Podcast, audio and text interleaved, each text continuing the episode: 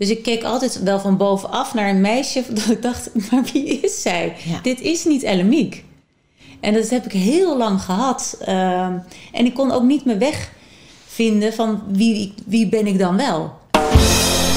Het ontroert me nu nog. Ja, ik ook. Gebeurt niet vaak, maar... Dan krijg je je kind op je borst en dat is gewoon af.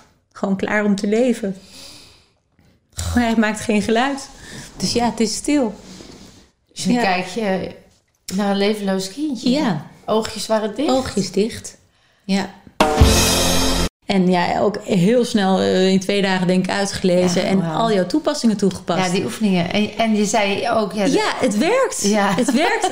En ik stond daar echt... Ik deed het dan altijd als ochtendritueel onder de douche. Ideaal. En ik had echt zoiets van... Wauw, ik kwam echt gewoon weer terug in mijn lichaam. Absoluut.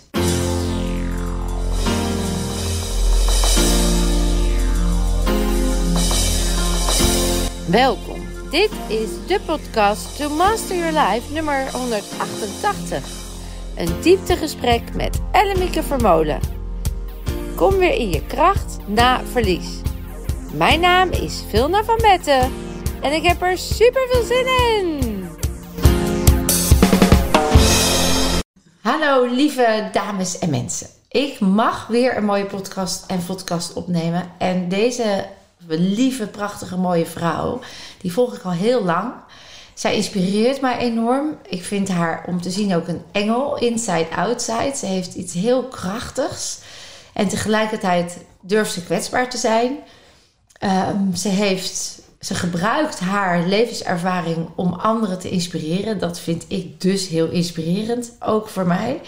Ze is alleenstaande moeder van 2 zoons. Is schrijfster van kookboeken. Onder andere Happy Food en Lekker Gezond. Familiekookboeken. En onlangs heeft ze een prachtig boek. Ik heb er al wel veel over gelezen. Ik krijg het net in mijn handen. Kom weer in je kracht na verlies. Dus die ga ik helemaal uitlezen. Maar de essentie heb ik natuurlijk gezien. En ze heeft ook nog wat in televisieland gedaan.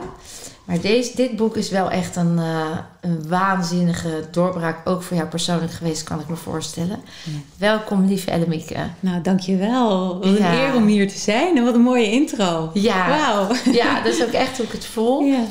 Want jij bent steeds meer je hart gaan volgen, hè? Ja. Vertel eens heel kort. Wie is Ellemieke? Hoe is jouw opvoeding? Hoe ben je gerold in je carrière? Oké. Er zijn heel veel vragen, dus hoe het kort? Waar gaan we beginnen? Nou, we beginnen even bij wie is Ellemieke toen als klein meisje? Uit wat voor gezin kwam je? Als klein meisje. Ik kom uit een heel gelovig gezin. Mijn moeder is echt van zwaar gereformeerde opvoeding. Wow. Mijn vader is katholiek. Dus dat waren wel 2 geloven in 1 huis... wat nog wel regelmatig botste. Ja. Maar we hadden dus wel een tv... maar ik zat wel op een gereformeerde school. Dus ik moest wel in een rok naar school altijd. Oké. Dus daar kwam ik wel... Mijn eerste kennismaking natuurlijk met het geloof. Hè, met God. Daar ben ik mee opgevoed. Toen ik 12 was zijn mijn ouders uit elkaar gegaan. Want was je enig kind? Of had je nog... Nee, ik heb nog een broer. Nog een broer die is 2,5 jaar ouder. En wij zijn wel redelijk streng opgevoed tot die periode dat mijn vader zeg maar uit het huis ging. Ja. Toen had mijn moeder het gewoon heel moeilijk met ons, met z'n tweeën in 1 huis. En toen zijn we ook heel erg gaan puberen. Ja, want jij was 12. Ik was 12 en mijn broer 14,5 of 15. Ja. Dus een jaar later was ik 13. Nou, toen was ik echt wel... Rebels. Lastig. En die rebelsigheid, dat was natuurlijk ook het verzetten tegen wat je dus zo strikt hebt moeten naleven. Ja, in het keurslijf zitten. Hè? En ik was een heel verlegen meisje. Ja. Altijd. Heel redelijk rustig. En, maar wel voelde ik van binnen van alles borrelen. Ja. En ik wilde gewoon op ontdekkingstocht. Ik wilde gewoon gaan uitzoeken hoe het nou allemaal in elkaar zit. En hoe het nu werkt. En... Ja. Je kunt niet zeggen dat dat God is en dat die levenswijze en dat je zo moet gaan leven en die stempel daarop krijgt. Dus ik ben heel erg... maar die is er ook. Ja, jij wil ook wat zeggen. Hè? Je hebt je bot onder de hokker gedaan. Kom maar even hier. Kom maar gewoon even hier, gezellig. Ga maar liggen. Ja, dus je zegt, ik wil niet in dat keurslijf. Nee. Hè, dat lukt niet. Ik kan niet zeggen, God... bepaalt hoe jij moet leven. Ja. Maar daar was je natuurlijk met je 13e nog niet over uit. Nee, dus ik ben echt zeker op ontdekkingsreis gegaan. Op mijn 15e was er een fotograaf die mij in een koffietentje zag. Mm-hmm. Vlak bij mijn school, waar ik altijd tussen de pauzen zeg maar, zat. En die zei, goh, je hebt een mooi symmetrisch gezicht. Ik zie jou wel als model. Zou je dat niet leuk vinden om te gaan doen? En toen dacht ik, nou ja, ik was zo onzeker. En ik model, ik dacht, nou echt, gaat niet gebeuren, weet je. Ja, ja. En wow. Een vriendin van mij zei toen van, nee, jawel, we gaan samen en het gaat leuk zijn. En je werd echt gescout. Dus. Ja, echt gescout. Ja, ja. Dus dat is ook best wel bijzonder. En dan ben je zeg maar nog een meisje, naïef, jong. Heel naïef, 15, heel jong. Wat is dat helemaal? Ja, dat is niks als ik nu terugkijk. Ja. Toen dacht ik dat ik heel wat was. Maar toen, nu is dat gewoon een heel ander verhaal. Dan ben je gewoon eigenlijk nog helemaal niks. Maar ik vond het wel interessant. Ik had wel zoiets van, nou ja, als hij dat zegt, laat ik het dan maar eens proberen. En toen had hij ook gezegd, oké, we gaan een fotoshoot doen. En je moet meedoen in een modellenwedstrijd. En dan de prijs daarvan is dat je wordt ingeschreven bij een modellenbureau. En dan start je carrière. Want hij zegt, ik weet zeker dat jij een hele mooie carrière tegemoet gaat. En ik dacht, nou ja, als hij het zegt, hij is fotograaf. Hij heeft er verstand van, wie weet. Het zou toch leuk zijn. Je had wel het gevoel dat het te vertrouwen was. Of heb je ook nog even gedacht, nou, wie is... We zijn wel dat gaan uitzoeken. Ik heb dat natuurlijk tegen mijn moeder verteld toen ik thuis kwam. En die heeft wel even research gedaan, hoe dat allemaal zat. Want ik kan me voorstellen, in die tijd, was dat dan makkelijk te researchen dan? Ja, dat modellenbureau. Ja, daar kon je het achterhalen. Ja, dus die had echt een bureau meegekregen. Ja, echt een bureaunaam. Ja. En de naam natuurlijk van de fotograaf, kaartje. Dus dat hij dat voor dat bureau werkte. Dus ja dat is wel allemaal heel netjes gegaan. Goed. Ja, het was fijn. Wel, ja. Ja, en zo werd ik heel snel het gezicht van O'Neill. Ja, dat weet ik nog. Sterker nog, ook daar kende ik je dus van. Want ik woonde in Scheveningen. Ja. En daar hingen natuurlijk al die servers en al die billboards. En dus ik kwam heel vaak langs. Niet wetende natuurlijk dat je Ellemieke was. Maar je kwam heel vaak langs als het O'Neill meisje. Ja, prachtig. Ja, dat was een hele leuke tijd. Met die hoge opgesneden badpakken. Ja. En natuurlijk de mooiste locaties gezien. Ja, geweldig. Ja. En zo kwam ik ook in contact met heel veel andere mensen. Dus met heel veel andere modellen ook. En die ook allemaal een bepaalde levensfilosofie hadden. Ja. En zo kwam mijn ontdekkingsreis ook wel dat er meer is tussen hemel en aarde. En dat het niet God is, maar dat er ook een boeddha is. Een levenswijze als het boeddhisme of het taoïsme. Ja. En toen ben ik wel die kant op gegaan van het ontdekken. Een wereld voor je open. Ja.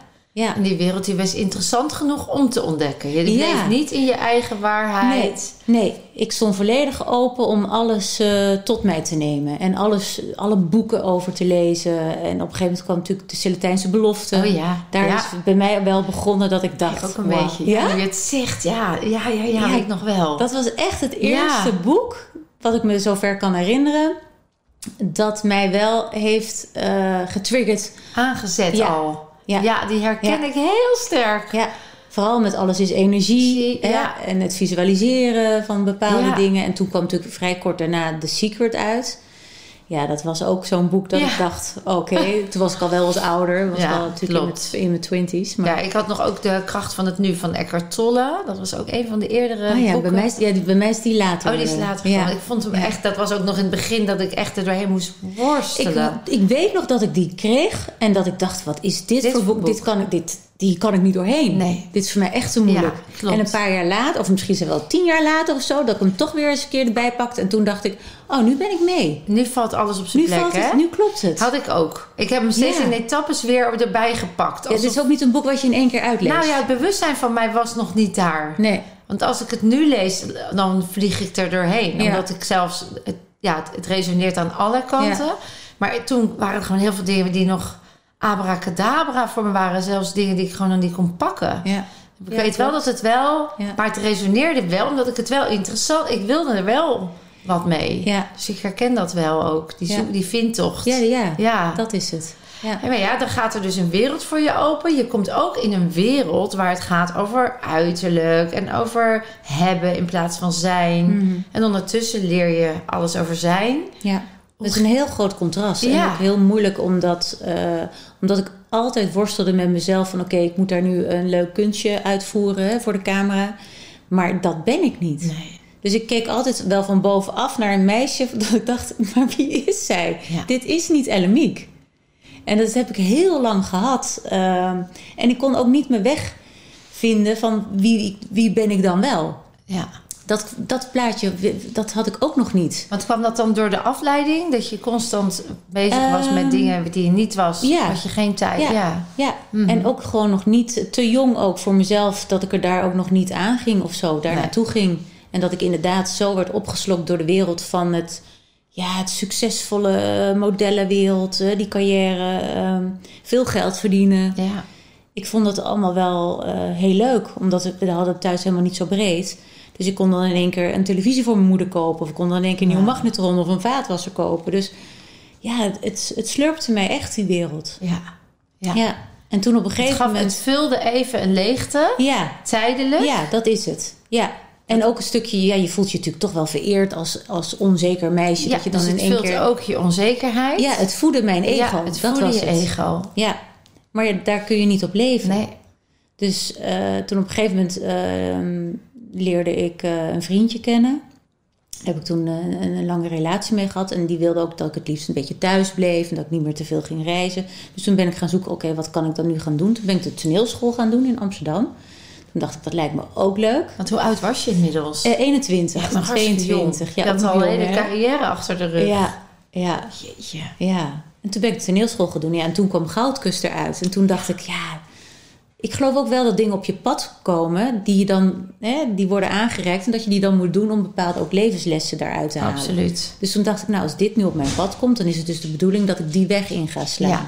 En dan komt er wel weer vanzelf wel weer iets... wat me weer verder brengt. Dat is al heel knap als je zo jong bent... als je dan zo in die flow kan stappen. Dat heb ik altijd gehad. Ik heb altijd geloofd in dingen die volgens mij ook... Het omzetten bijvoorbeeld van de scheiding van mijn ouders... heb ik altijd, ook als dat meisje... wat ik helemaal natuurlijk... wat verschrikkelijk is en wat ik echt... wat je traumatiseert. Maar ik heb wel altijd gedacht... oké, dit moet zo. Ja. Dit moet gebeuren voor mij... om mij weer iets te leren of dat verder te brengen. Echt, dus er was al een dieper weten in jou... Ja. Dat er iets groters is dan jijzelf... Ja. Dat ergens jou leert of zo. Of dat ergens jou meeneemt op de weg van je ziel of je wijsheid. Of misschien kon je het nog niet zo in woorden pakken. Ik kon het niet in woorden samenvatten van wat is nou mijn zielsmissie. Want ik ben ook echt heel lang off the record geweest. Van helemaal niet op het goede pad hebben gezeten. Dat ik echt... wat weer nodig was om juist tot dat inzicht te komen. Ja, en dat denk ik. Ik denk gewoon steeds dat je ongeacht op welk pad je nu zit... je wordt echt automatisch op je zielspad neergezet. Ja. En hoe eerder je daar je aan kan overgeven... hoe sneller je dat doorhebt. Ja. En anders moet het ook zo zijn. Dat is ook zo'n lekkere attitude. Dat het precies gaat zoals het mag gaan. Ja, en dat je daar wel vertrouwen in hebt. Ja. Maar toen was je inmiddels dus bij Goudkust. Mm-hmm. Had je een rol? Ja. Nou. Dat heb ik 2 jaar gedaan. Maar dat was ook niet mijn ding. Nee. Ik dacht, dit is ook niet de Ellemieke. Dus weer voor die camera. Ja. Maar na Goudkust kwam al heel snel SBS met een contract. Van oké, we vinden het leuk dat je... even kijken, hoe ben ik daar begonnen? Met Klussen en Wonen, een programma. Ja. Ben ik toegestart. En toen kwam Shownieuws erbij. Ben ik Shownieuws gaan presenteren. Maar ook allemaal... Ja, het is allemaal buitenkant. Ja. En toen heb ik op een gegeven moment gevraagd... oké, ik vind het leuk, maar mag ik dan interviews gaan doen? Ik vind het leuk om met mensen... ik ben een mensenmens. Ik vind het leuk om met mensen gesprekken aan te gaan. Ja. Human interest.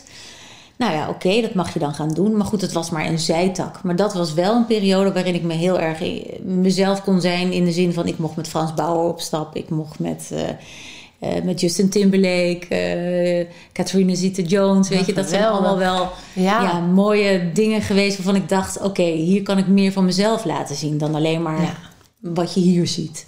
Mooi. En waar denk je waar die behoefte vandaan kwam? Dat je meer van jezelf wilde laten zien dan die buitenkant? Werd je gelabeld door die buitenkant?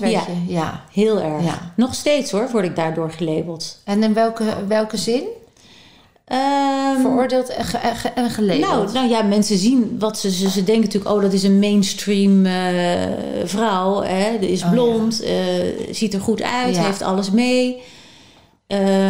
Makkelijk praten, inderdaad. Is allemaal vanzelf gegaan, heeft er niks voor hoeven doen. Heeft een leuk leven, makkelijk leven. En, Weet je, misschien een stukje jaloezie ook. Een stukje afgunst, jaloezie. Ja.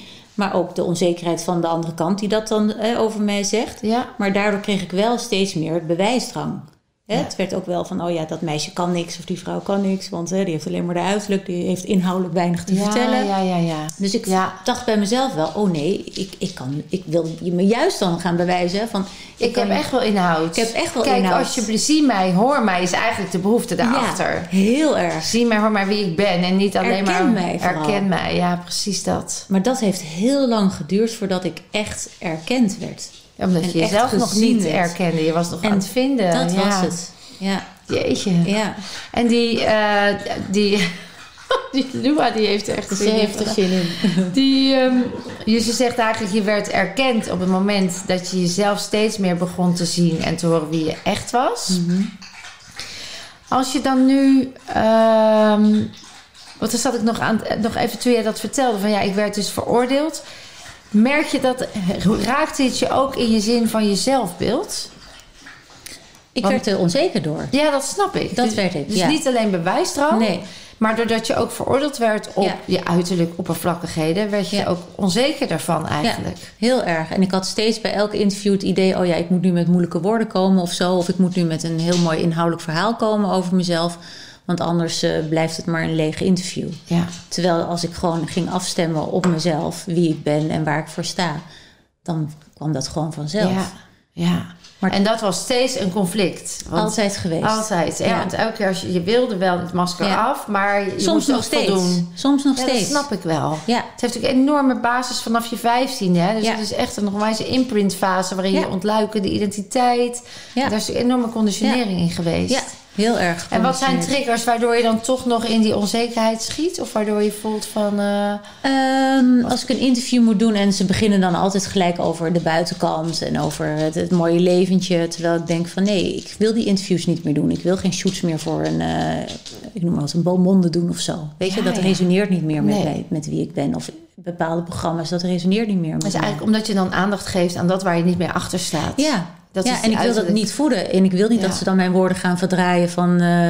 ze woont in het luxe knokken. Of, omdat ze dat gaan vergroten. Ze gaan die vergrootglas erop leggen. Ze gaan alleen de kant laten zien waarin het lijkt alsof je alles voor elkaar hebt. Ja. En alle struggles, alle kwetsbaarheid enzovoort.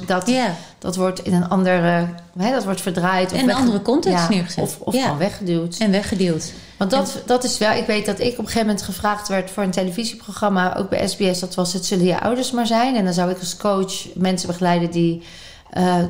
door hun ouders, zeg maar, niet de kans hebben kunnen krijgen. En dan, hele verhalen. Mm. En ik weet nog ook toen... Het was net nog voordat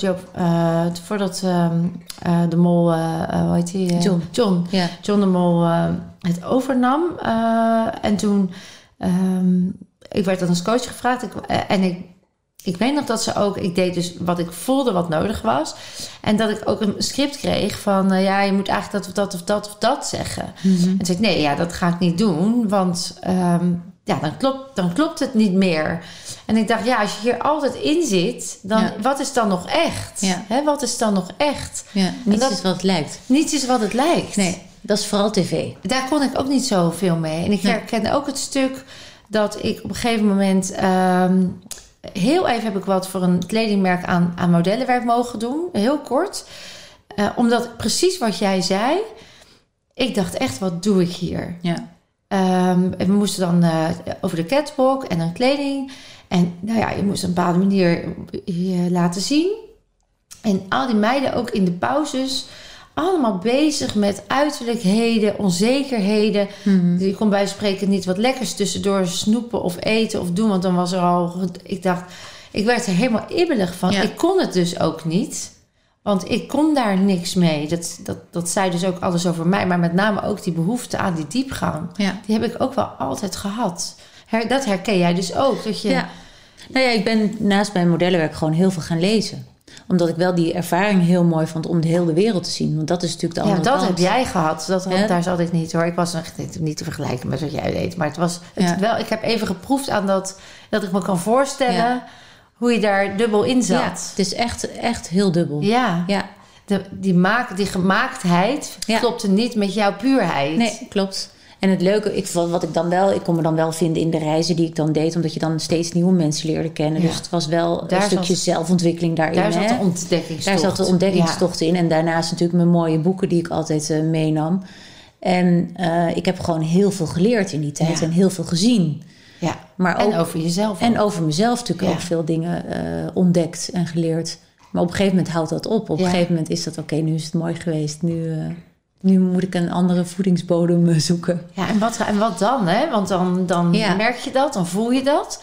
Durf je dan je hart te volgen? Durf je los te laten wat je inmiddels had opgebouwd? Ja. Ja, ik ben altijd wel iemand geweest. Als je ergens een deur dicht doet, gaat er wel weer een deur open. Ja. En dat is ook mijn hele leven zo gegaan. Omdat ik daar volledig het vertrouwen in heb. Dat ik weet van oké, spannend hè, om die deur dicht te doen. En even nergens dat er gelijk weer een deur open gaat. Maar even in het ongewisse zitten, zeg maar. De onzekerheid ook. Ja. Maar wel het vertrouwen erin hebben. Oké, dan gaat heus alweer ergens een deur open. Dat vind ik echt interessant. En ik denk dat dat heel inspirerend is voor de mensen die dit horen of zien. Want dan zou je kunnen zeggen, ja, maar dan moet je zo'n waanzinnige basis zelfvertrouwen hebben. Maar je zei net ook... Nee, dat is het niet. Nee. Want ik ben van nature heel onzeker. Dat is ook heel gek. Maar ik heb wel het vertrouwen in mezelf in die zin dat ik weet dat het altijd goed komt met me. Ja. Maar dat is denk ik anders dan dat je onzeker bent als persoon naar iemand toe of zo. Zeg maar, naar de buitenwereld ben ik heel onzeker. Maar over mezelf binnenin ben ik heel zeker in die zin dat ik weet, het komt altijd goed met mij. Ja, dus het lijkt wel alsof jij zo al weet dat je onderdeel bent van een plan of zo. Ja. Dat je dat gewoon altijd al hebt geweten en daar dan ook gewoon echt op vertrouwt. Vroeger onbewust heb ik geweten. Ja, absoluut onbewust denk ik. En nu veel meer, sinds zeker mijn laatste boek, echt bewust. Ja. Dat ik weet, oké, now we're getting there. Nu wordt mijn pad ontvouwd en nu weet ik waarom dit en dit en dit allemaal is gebeurd. Nu kan ik echt terugkijken, oké. Van alle stukjes weer op de plek. Ja. Hoe mooi is dat? Want... Ja, je hebt daarna kookboeken ben je gaan schrijven. Ja. Dus je ben je in de voeding gaan verdiepen. Ja, ik leerde natuurlijk mijn ex-man kennen op een gegeven moment. Was ik 31. En er was geen keuze van waar gaan we wonen. Hè? Want ik woonde toen in Amsterdam en hij in Zeeland. Dus het was niet zo van kom maar naar Amsterdam. Ik zat toen nog bij SBS onder contract. Of ik was inmiddels in vaste dienst daar. En toen zijn we verhuisd. Of ik ben verhuisd naar Zeeland. We zijn toen in Knokken gaan wonen. Ja, en toen dacht ik, en nu? Toen ben ik nog een tijdje door blijven werken voor SBS. Omdat je geeft ook niet zomaar in één keer je baan, je zekerheid op. En ik vond het ook leuk daar toen. En, de afstand is Knokken. Amsterdam is 2,5 uur heen, 2,5 uur terug. Dus ik zat gewoon 5 uur in de auto. Voor een uurtje draaien of zo. Voor een uurtje draaien, inderdaad. En toen dacht ik, oké, dit is best intensief. Dit is 1 keer in de week prima te doen, weet je. Misschien 2 keer, maar 3, 4 keer. Ja, dat is de hel gewoon. Ja, met files en alles. Veel. Ja. Nou ja, toen ik was redelijk snel zwanger.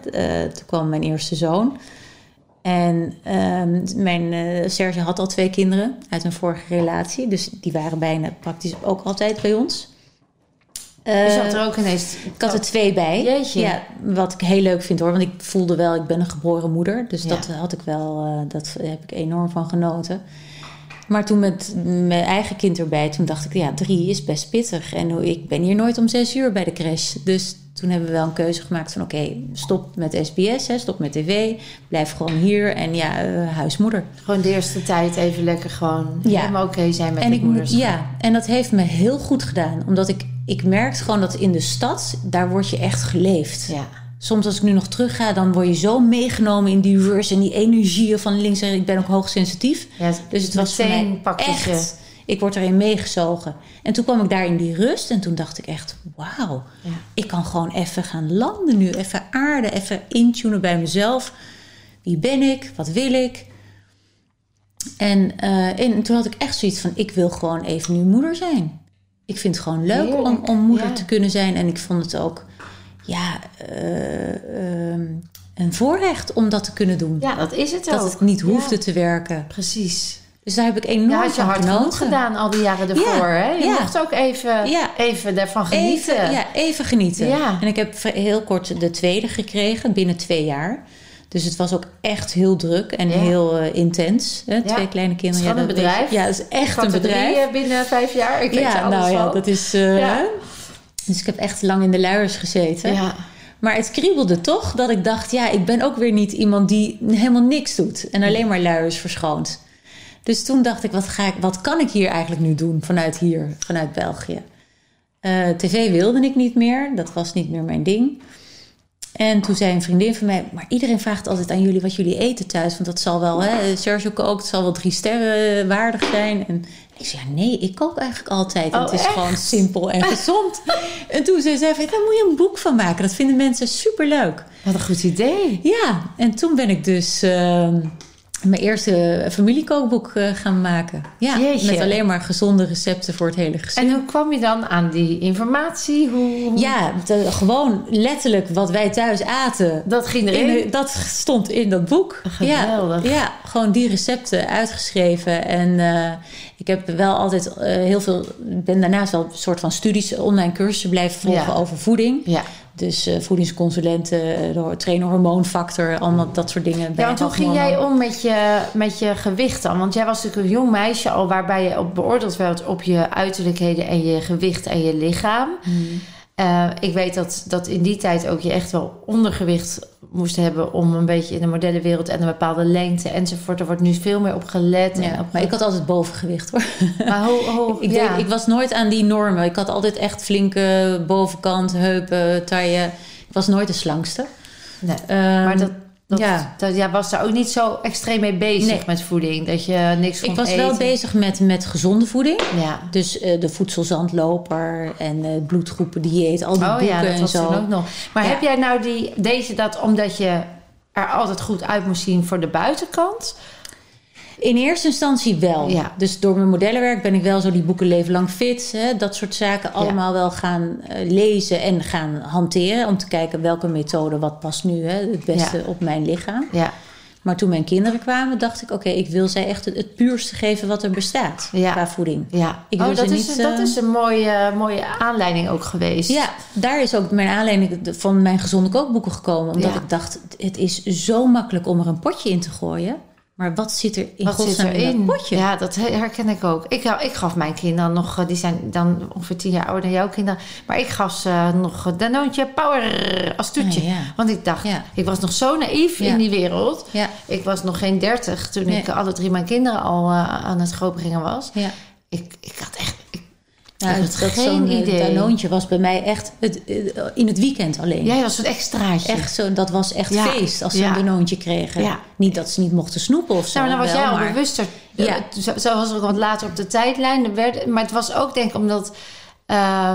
het werd nog zo verkocht ook. Ik was nog zo naïef daarin. Weet je, het is een gezond toetje. Oh zo, ik had in mijn studies gelijk daar al meegekregen van...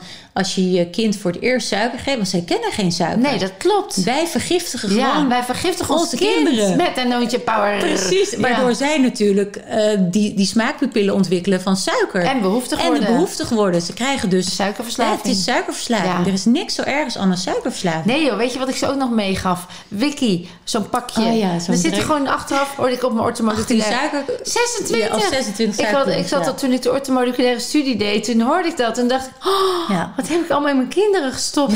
Ja, maar dat is, en je kunt het niet terugdraaien. Nee, het was hooguit heropvoed. Dat hebben we wel. Gelukkig zijn ze, in ieder geval de oudste 2 zijn helemaal helftjunkies geworden. Okay. Dus dat gaat goed. Oh, wow. Mijn dochter heeft nog wat uitdagingen erin. Ja. Nou, ik heb het toen ik dus die studie ging doen, ook wel steeds meer aangepast. Maar ja, die eerste jaren, de imprints. Ja, maar dat is ook omdat je het zelf niet weet. Ik had geen idee. Nee. En het is gewoon door een bepaalde bewustwording inderdaad... omdat jij je gaat verdiepen in voeding... wat het eigenlijk doet met een lichaam. Bij mij kwam het doordat mijn zoontje heel erg eczeem had. Oh, ja. En ik toen dacht, hoe kan dat nou? Ja. En nu weet ik nog veel meer hoe het zat... maar toen ben ik eerst begonnen met de voeding. En dat was mijn eerste inzicht in... en die had hij vrij snel al na 9 maanden of zo. Dus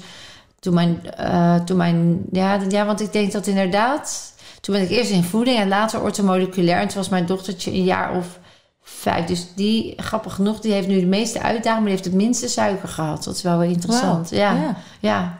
Maar goed, dat Ja. Die zit ook in een omgeving met meiden en gezelligheid. Ja. En op een gegeven moment krijgen ze natuurlijk mijn kinderen zijn redelijk echt met gezonde voeding opgegroeid. Maar nu merk ik dat ze gaan puberen. En dat ze gewoon in één keer... Ja, dat ze bij de McDonald's zijn geweest, weet je, met hun vrienden. Of zie ik in één keer allemaal van die snoeppapjes. Ja. Ja. Mijn god, hoe kom je daar nou bij? Daar zitten zoveel E-nummers in. Ja. Met dat blauwe ronde ballen. Of ik weet niet hoe ze heten, maar vreselijk. Ja, ja. Ik zeg, daar ga je echt van stuiteren. Maar... Ja, ze zien het bij anderen, dus ze gaan het ontdekken. Ja, dat is maar ook die fase. Ja. De basis is gelegd. Komt goed. Ze komen daar wel weer terug. Nou, dat zie ik dus nu bij mijn oudste zoons. Ja. Weet je, die hebben dat op een gegeven moment, die hebben dat misschien een paar jaar even ook gedaan. En nu pakken ze dat weer helemaal gewoon terug. Dus energetisch gezien is suiker en de behoefte natuurlijk echt het opvullen van liefdetekort. Hè? Ja. Dus echt zoet willen. Ja. Ja.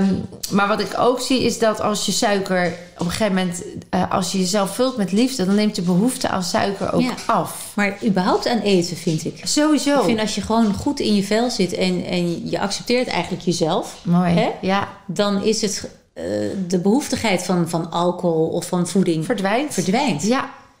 Dan geniet zo. Je echt van... als je dan een keer een toetje eet... of dan geniet je echt van een keer wat minder gezond eten. Ja, patatje of weet ik waar je een keer zin in hebt. Ja. Ja, en dat doe ik allemaal hoor. Ja. Dan geniet ik enorm van een stuk pizza. Maar het is niet meer... oh, ik moet pizza hebben. Of ik wil vet, zout of zoet. Ja. Herken ik helemaal. Nee. Het is, dan, als het zo uitkomt is het ook goed. Maar het is niet omdat je niet zonder patat of zonder suiker kan. Het staat niet wekelijks meer op het menu. Nee, vind je het ook niet opvallend dat op het moment dat je dan wel weer suiker... Ik drink alleen maar water of kruidenthee drink ik. En dan als ik wel eens een keer een tonnetje neem... Mm-hmm. dan verbaas ik me ook weer over hoe zoet, hè? Ja. Ja. Echt, zo zoet. Dat vond ik vroeger normaal. Normaal, hè? Ik dronk altijd sinaas als meisje, als puber. Ja. Altijd sinaas. Ja. Mijn kinderen drinken dus ook geen... alleen in het weekend. Ja. Een keer een iced tea of een cola. Ja, dan hou je wat. Maar door de week is dat... Ja. Dat is... Vraag ze ook niet. Ja, ik heb het ook. Ik denk dat jij dat ook gaat doen. Maar ik heb mijn kinderen ook gelaten in die ontwikkeling van die voeding. Want dan wordt voeding een kramp. Ja. En je moet het inderdaad gaan voelen. Van waar heb ik behoefte aan? Wat is nu wat ik nodig heb? Ja. Is dit ook wat mij goed voor mij is? Ik zeg, en als je die steeds bij je draagt... dan kun je ook zelf keuzes gaan maken. Afstemt, ja. En ik snap in een ontluikende identiteit... waar je nog aan onzekerheid doet... en waar andere mensen om je heen je peer group pressure... allemaal anders doen, dat je daarin extra uitgedaagd wordt. Ja, maar ze gaan natuurlijk mee met hun vrienden. Dat is natuurlijk zo. Ja, en kijk even waar je de verleiding kan weerstaan, waar de druk, hoe ga je om met die druk, enzovoort. Dus supermooie fase ook weer. Ja. Hey, en toen kwam je dus in een hele nieuwe wereld van voeding. Dat is al een hele mooie verdiepende. Mm-hmm. En toen werd je nog een keer zwanger, je tweede zoon. Ja. Dat ging heel snel. Ja. En 6 jaar geleden? En 6 jaar geleden was ik voor de derde keer zwanger... en ben ik mijn zoontje verloren vlak voor de geboorte. En daar gaat ook daar gaat mijn boek over. Nieuwe boek over. Ja. Want vertel daarover kort. Hoe heb je... de zwangerschap ging normaal? Ja, ik kon niet meer natuurlijk zwanger worden. Ik had een keer een gekantelde eileider... en een keer een buitenbaarmoeke zwangerschap. Dus dat was allemaal al eruit gehaald. Dus het ging via een natuurlijke cyclus, heette dat. In Brussel volgden ze me op. En iedere keer 1 eicel werd zeg maar opgevolgd, eruit gehaald en bevrucht. Oké. Okay. En ook geen IVF of zo, weet je, hormonen toegepast. Dus op een gegeven moment, dat kun je oneindeloos natuurlijk kun je dat blijven doen. Ja. En op een gegeven moment hadden we wel zoiets van... oké, we gaan dit... ik was 39 ook. Hè, op een gegeven moment moet je ook zeggen... oké, tot hier en niet verder. Mm. Dus we hadden afgesproken... laten we het ongeveer 3 keer doen. Laten we kijken bij de derde keer hoe wij erin staan met z'n tweeën. En de derde keer was gewoon raak. Dus het was gewoon zoiets van dat ik dacht... oké, wauw, dit moet zo zijn. Het mag er zijn. En het mag komen. Ja. Het is welkom, een derde kind. En alles is vlekloos verlopen. Ik had echt een hele goede zwangerschap. Absoluut. Tot 39 weken. Ik op controle ging 2 keer in de week. Omdat ik al aardige ontsluiting had. En dat ik zoiets had van... we moeten dit goed monitoren. Hè? Want ze zeiden ook, we willen hem halen. Maar ik zei, nee, ik wilde echt de natuurlijke manier. Hij moet er klaar voor zijn wanneer hij wil komen. Wauw, dat is ook een stap. Want je had ontsluiting. Ja. Maar en mijn gynaecoloog ging weg. Die ging op vakantie en die zei, voordat hij wegging, zal ik hem halen voor je. Want dan heb ik hem op de wereld gezet. Hè? Ja, ja. Dan heb je een vertrouwd iemand bij je. En ik zei, nee hoor, ga maar op vakantie. Hij komt wanneer hij moet komen. Dus die is weggegaan. En nou ja, ik werd dan opgevolgd door iemand anders. En bij de 39e week in het ziekenhuis. Ik was daar dinsdag. Nou, alles in orde. Kom donderdag maar terug. Je hebt 3,5 centimeter ontsluiting. Kom maar terug donderdag. En dan gaan we kijken. Dan gaan we je strippen. Ja, en, een beetje helpen. Ja. Ik zei, nou prima. Dus ik kwam daar en ik werd weer aangelegd aan zo'n band voor de hartslag en alles te meten. En het was een stagiair was het. Ik kon niks vinden. Oh, getver. En ze was de hele tijd bezig op mijn lichaam, alles aan het checken en aan het doen. En nou, ik ga toch de gynaecoloog erbij halen. Dus kwam eerst de hoofdverpleegkundige van die afdeling kwam en ook checken. Nee, oké, dit is niet goed, zegt ze. Ik ga de gynaecoloog nu echt erbij halen. Er moet echo gemaakt worden. Nou, de gynaecoloog kwam. Dat was de gynaecoloog van mijn andere twee jongens. Dus ik kende haar ook heel goed. En ze zei, Ellemieke, dat ding erop. En ze draaide echt na 5 seconden om. Ze zegt, ja, Ellemieke, ik vind geen hartslag. En ik dacht echt, ik zei, check nog eens een keer. Want dat kan niet. Nee. Ik bedoel, dinsdag was alles in orde. Ja. Dus we zijn twee dagen verder. En ze checkt nog, ze blijft checken natuurlijk om mij een soort van gerust te stellen of te overtuigen natuurlijk. Want geruststellen kon niet meer eigenlijk. En ze bleef maar zoeken. En ze zegt, Ellemieke, echt niet. Echt niet. En ik zeg, maar dit kan niet. Ik zeg, wat is er gebeurd dan? Wat? Ze zegt, dat weet ik ook niet. En toen ging er echt een rolluik naar beneden. Een zwart gat. Ik weet echt niet meer wat ik heb gedaan. Volgens mij het eerste wat ik zei is... Mijn twee andere kinderen... ik zei, hij moet eruit. Want ik wil weten wat er is gebeurd. Dus ik wil een keizersnee. Bel mijn man en bel mijn moeder. En mijn andere twee kinderen zitten op een kamp. Die moeten opgevangen worden. Nee, je ging echt in de regelstand. Regelstand. Ja. Maar ook een stukje ontkenningsstand of zo. Ja. Dat ik dacht, ik kon het gewoon niet handelen. Het was too much. Niet aan. Nee, dan is regelen een heel lekkere copingstrategie. Ja. En het is zo bizar hoe je lichaam dan in een soort van overlevingsmodus terechtkomt. Mm. In plaats van dat je naar die pijn gaat van verdriet of ik kom daar helemaal nog niet bij. Nee, maar het was zo'n freeze. Ik heb wel gehuild, dat weet ik wel. Maar... Ja, niet van... Alsof je even erbovenuit steeg en keek naar wat moet er dan nu allemaal gebeuren. En je kon het gewoon niet denken. Ja, je kon het gewoon even niet... letterlijk niet handelen. Nee. En je was dus alleen. Ik was op dat moment alleen. Ja. Ook dat nog? Ja. Toen kwam wel een kinderarts. Dat is een vriendin van mij. Die werkte daar. Die kwam wel gelijk naar mij toe. Dus als eerste lag ik in haar armen eigenlijk te huilen. En mijn moeder woont 1,5 uur bij me vandaan. Ik wilde ook geen vriendinnen bij me op dat moment. Dus het was gewoon... Mijn moeder werd gebeld en die kwam eraan. Nou ja, Sergio werd gebeld. Die zat in Antwerpen, dus moest ook nog 1 uur rijden. Maar uiteindelijk ging het in mijn beleving wel allemaal heel snel. Want ik zie mijn moeder nog binnenkomen en op mij duiken. En oh kind, wat is er gebeurd? En vlak daarna eigenlijk Sergio binnen. En Dan kom je in een horrorfilm terecht. Ja. Dan kom je echt in iets dat je denkt, dit en nu. Dan word je eigenlijk... Je wordt op dat moment begeleid door de mensen die daar verstand van hebben. In eerste instantie zeiden wij van... Oké, we willen het eruit. We willen weten wat er is gebeurd. Ja. En mijn gynaecoloog zei... Nee, dat gaan we niet doen. Want een keizersnee is heel ingrijpend. En ik kan je daar niks voor teruggeven, zei ze. Dus ze zei, we gaan het op de natuurlijke manier. En je gaat achteraf heel blij zijn dat je dat dan... Ik krijg helemaal kippenvel. Ja. Dat je dat dan nog kunt doen. Dus toen worden de weeën opgewekt.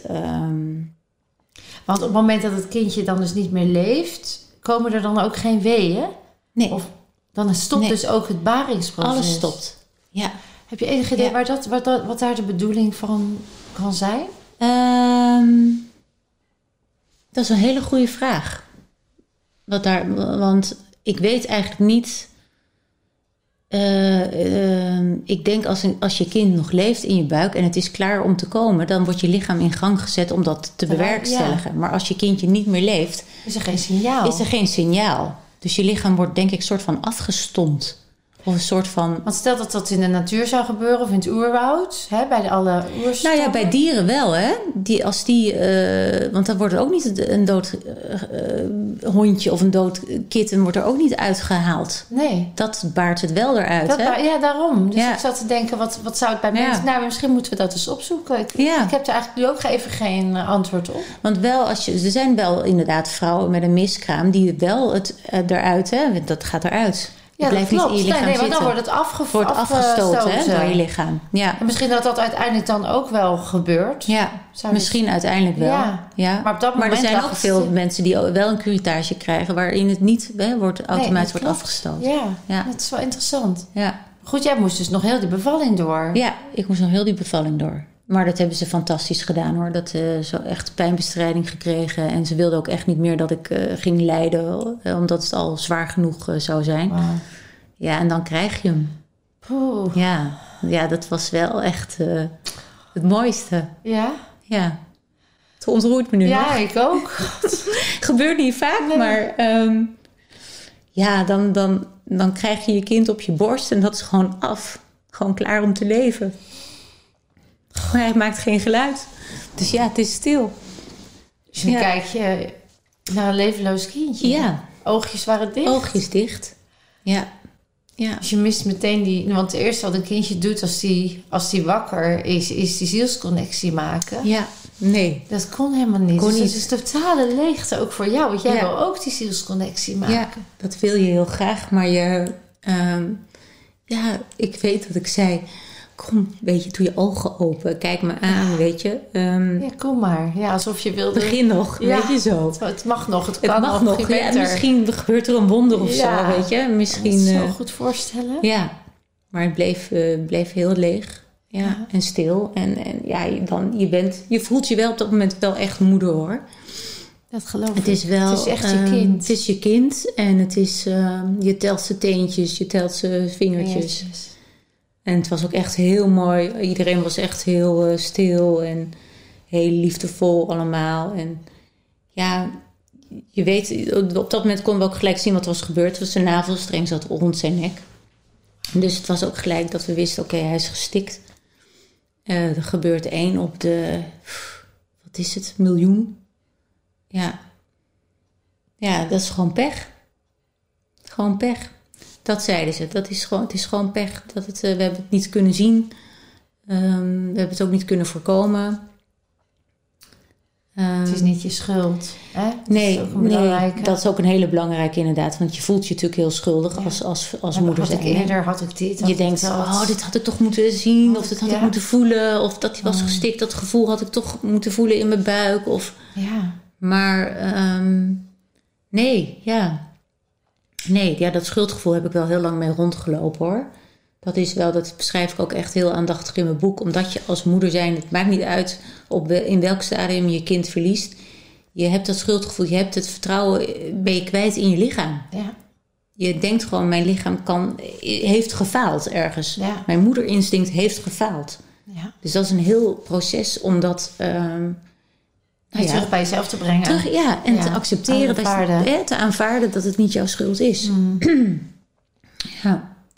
En als je dan... want ik kan me dat enorm voorstellen... dat je zit echt letterlijk in een freeze op dat moment. Hè? Ja. Je bent gewoon met stomheid geslagen. Het overvalt je helemaal. Er is ook geen... Het kwam echt van rechts. Je zag het niet aankomen. Nee. Je had je verheugd, je had misschien de kinderkamer al. Alles was klaar. Ja. En dan kom je uit het ziekenhuis. Ja, zonder kind. Ja, want het kindje bleef achter. Of ging naar het mortuarium. Ja. Er zijn ook mensen die hun kindje meenemen, hoor. Dat wilde ik ook ergens wel. Maar ik weet dat Serge toen zei, nee, ga die mee naar huis. Te confronterend voor de andere 2 jongens. Dus op dat moment laat je ook eigenlijk lijden. Ja, ik zat echt totaal in een freeze. En ik liet me gewoon leiden door de mensen omheen. Want ik wist het niet. Nee, je was nog helemaal gewoon oud. En ik kon ook niet bij me intunen van wat wil ik nu. Nee, je bent helemaal gedissocieerd. Helemaal. Ja. Helemaal. Ja. Dus ook daarin, omdat het je overkomt, kan ik me ook voorstellen in het proces van verwerking, ook daar nog allerlei vraagtekens. Of hadden we niet zo, of hadden we niet zo. Ja, want je leest hele mooie verhalen. Want je komt dan natuurlijk daarna in contact met andere lotgenoten. Ja. En dan lees je hele mooie verhalen van, oh ja, we hebben hem nog meegenomen. Ja. We hebben hem in zijn bedje gelegd. We hebben dit gedaan. We hebben hem gebalsemd. We hebben... Zat ik ook aan te denken. Ja, en toen dacht ik, oh, wauw. Weet je? Als ik dat allemaal had geweten en ik was wat sterker geweest, dan had ik dat gedaan. Ja. Maar ja, het is niet zo. Het is anders gegaan. Het is anders gegaan en het is ook goed gegaan. We hebben het echt ook heel mooi gedaan allemaal. Ja, dus de challenge was niet alleen het omgaan met het verlies, maar ook was het omgaan met het hele proces van niet gefaald hebben en het vertrouwen, jezelf. En enorm heftig, intens proces. Ja, er komt echt heel veel ineens op je af. En echt... Ja, mijn reactie was, ik ging gelijk in de overlevingsmodus. Ik ging gelijk een soort van door. Ik kwam thuis, ik ging gelijk alles opruimen. Vaatwasser in- en uitruimen. Kinderen regelen, dit en dat. En mijn moeder had echt zoiets van, ja maar Ellemieke, dit gaat niet. Bevat je dit wel? Ja. Hallo, je bent net bevallen. Je staat hier nu in de keuken, je moet naar bed. Ja. En dacht ik, nee, ik hoef niet naar bed. En ik snap dat wel. Je ging vluchten. Ja. Echt volledig in oké, het is gebeurd. Ik hoef de confrontatie niet meer aan. Ik ga de confrontatie niet aan. Nee. Ik ga door. En ik ben sterk. Ik kan dit. Ja. Nou ja, toen kreeg ik natuurlijk echt een andere klap. Ik had eerst een klap van rechts, maar toen kreeg ik echt een klap van links weer terug. Dat ik dacht, oké, nu moet ik tijd gaan nemen voor mezelf. Nu is het tijd dat ik ga helen. Zowel fysiek, lichamelijk, geestelijk, voor alles. En dat heb ik toen dat heb ik gedaan. Ik ben die weg aangegaan en ik heb alles aangepakt wat ik maar kon vinden om te helen. Om het een plek te geven. Om als een volwassen iemand met veel respect te gaan rouwen ook. Hè, om het verdriet aan te kijken. Om mijn schaduwkanten aan te kijken. Ja, alles. Ja, want als je nu, denk ik, met de kennis die je nu hebt, weet hoe belangrijk een ritueel is van een ziel. Ja.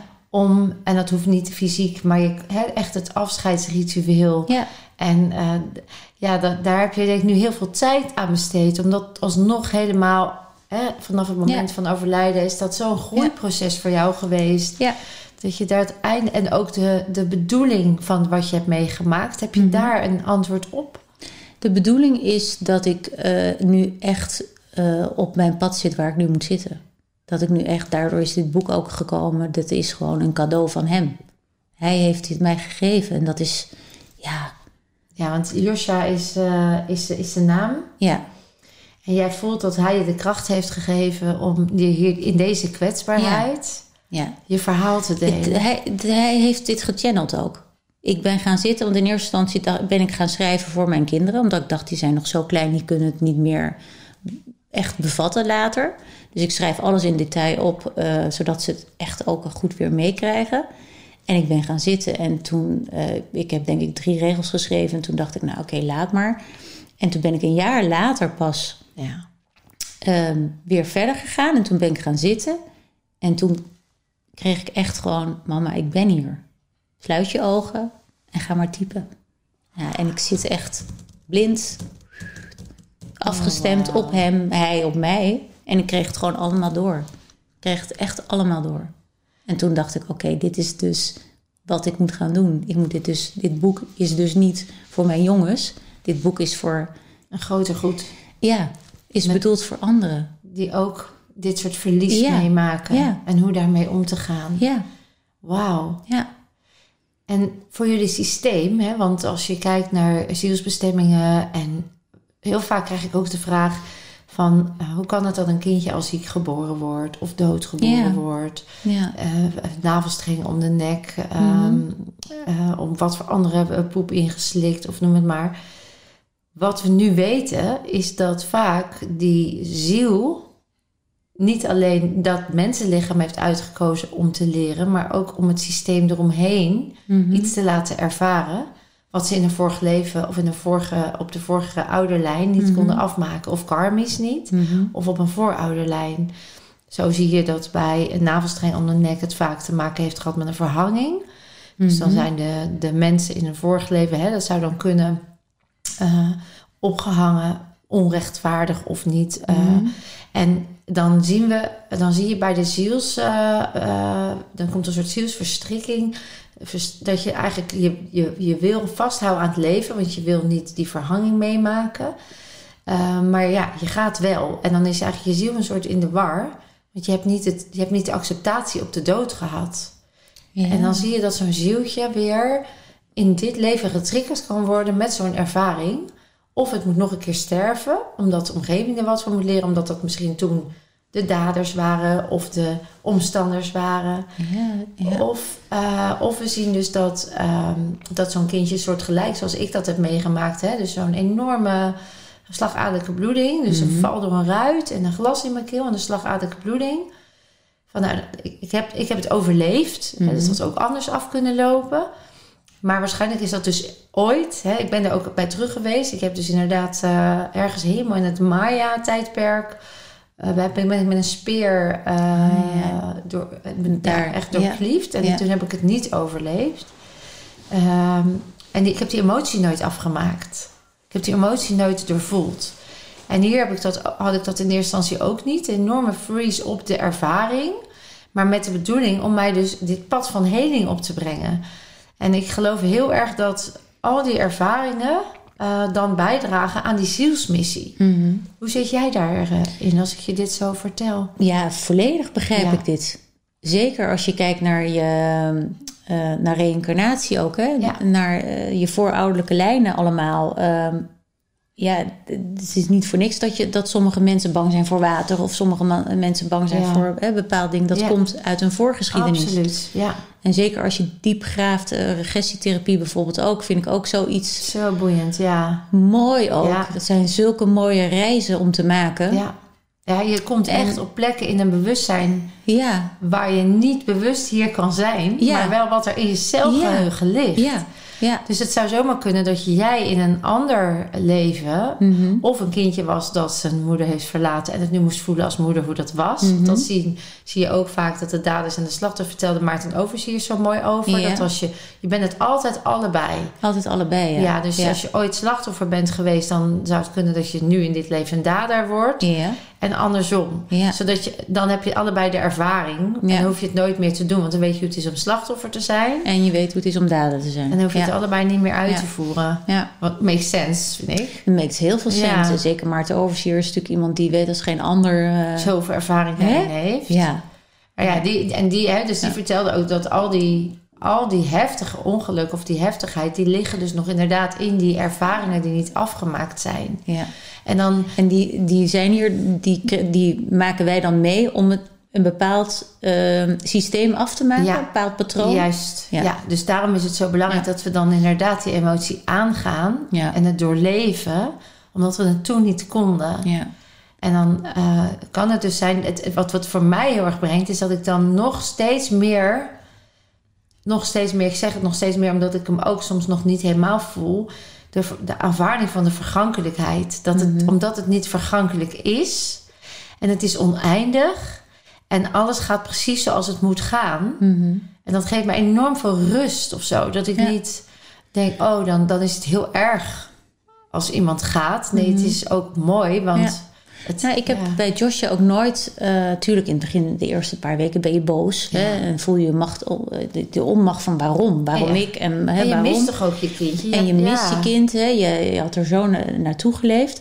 Maar ik voelde ook wel al heel snel... Oké, dit heeft een andere bedoeling. Een andere betekenis. Ja, daar kwam toch weer dat weten in jou. Toch dat weer grotere... dat grotere weten inderdaad. Dat ik dacht, oké, dit is gebeurd om iets... En ik weet dat ik dat nog tegen mijn moeder zei. Ik zei echt aan de keukentafel van... Mam, dit heeft zo moeten gaan. En ze kijkt me aan. Hoe bedoel je, het heeft zo moeten gaan? Dit is vreselijk.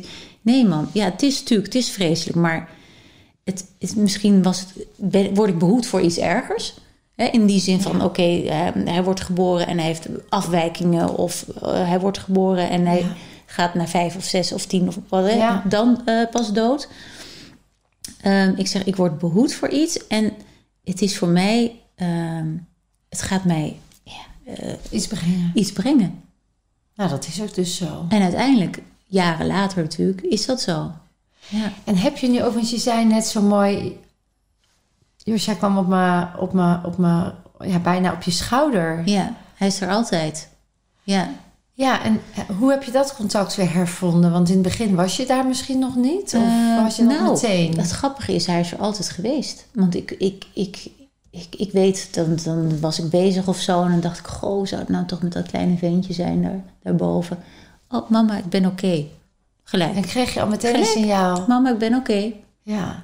Ja, want het voelt heel rustig. Als ik invoel op jullie zielenenergie. En ja, het voelt gewoon heel erg erbij. Mm-hmm. En oké. Ja. Heel rustig. Ja.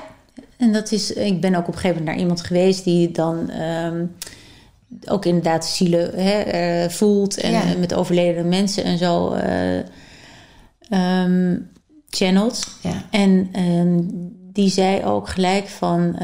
hij is weggegaan omdat hij je iets groters wilde geven. Mm. En hij is niet hier gekomen, maar hij is wel altijd bij je. Ja. En dat weet jij. Mm. Ze zegt, jij bent iemand die dat ook voelt. Dus ik hoef jou dat niet uit te leggen of te vertellen. Dat weet jij. Wat mooi. Ja. Dat werd dus ook even bevestigd voor je. Ja, want soms denk je... Als ik nu spoken of word ik nu echt gek of zo? Toen ging jou, aan het doordraaien. Sergio heet je. Sergio, ja. Toch? Hoe ging die daarmee om? Ja, heel anders. Die stond daar helemaal natuurlijk niet voor open. Die is gelijk gaan werken. Dus die heeft het op een hele andere manier verwerkt ook. Die is ook niet spiritueel. Of, dat is die gaat hem nog niet daar aan. Nee, die confrontatie, die is daar nog niet. En heeft dat er dan ook wel toe geleid dat jullie daardoor... Want jullie zijn 2 jaar geleden gescheiden zijn? Ja, nee, dat heeft er grappig genoeg... dat mochten we allebei zijn, die verwerkingsprocessen. Ja, we hebben dat allebei bij elkaar losgelaten. En op de momenten dat we elkaar nodig hadden, omarmd. Ja, en, mooi. Nee, dat konden we echt heel goed. Ja, dus dat is ook, want dat hoor je ook vaak. Hè? Ja, het is heel moeilijk hoor, als koppels zijn. Want je wil natuurlijk, als jij verdriet hebt, dat je partner ook verdriet heeft. Maar die zit dan in een andere emotie op dat moment. Dus ik heb daar wel heel erg in geleerd van het is oké hoe jij nu bent. Maar ik heb nu wel dat verdriet, dus wil je er dan nu eventjes voor mij zijn. Ja, mooi. En andersom ook. Van, heel veel respect eigenlijk. Ja.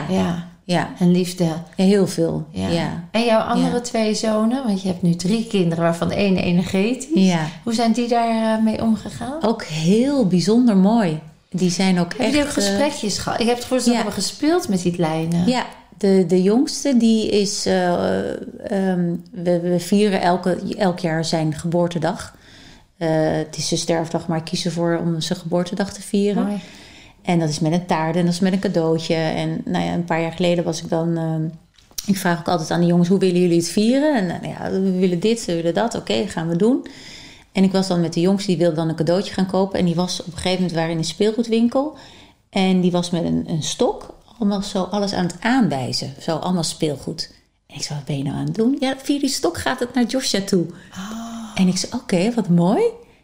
Ja, want ik weet het. Joshua wil dit hebben en die wil dat hebben en die wil dit hebben. En ik zei, maar hoe weet je dat? Ja, dat hoor ik. Dat hij zegt tegen mij dat ik die trein moet aantikken. Ik zei, oké.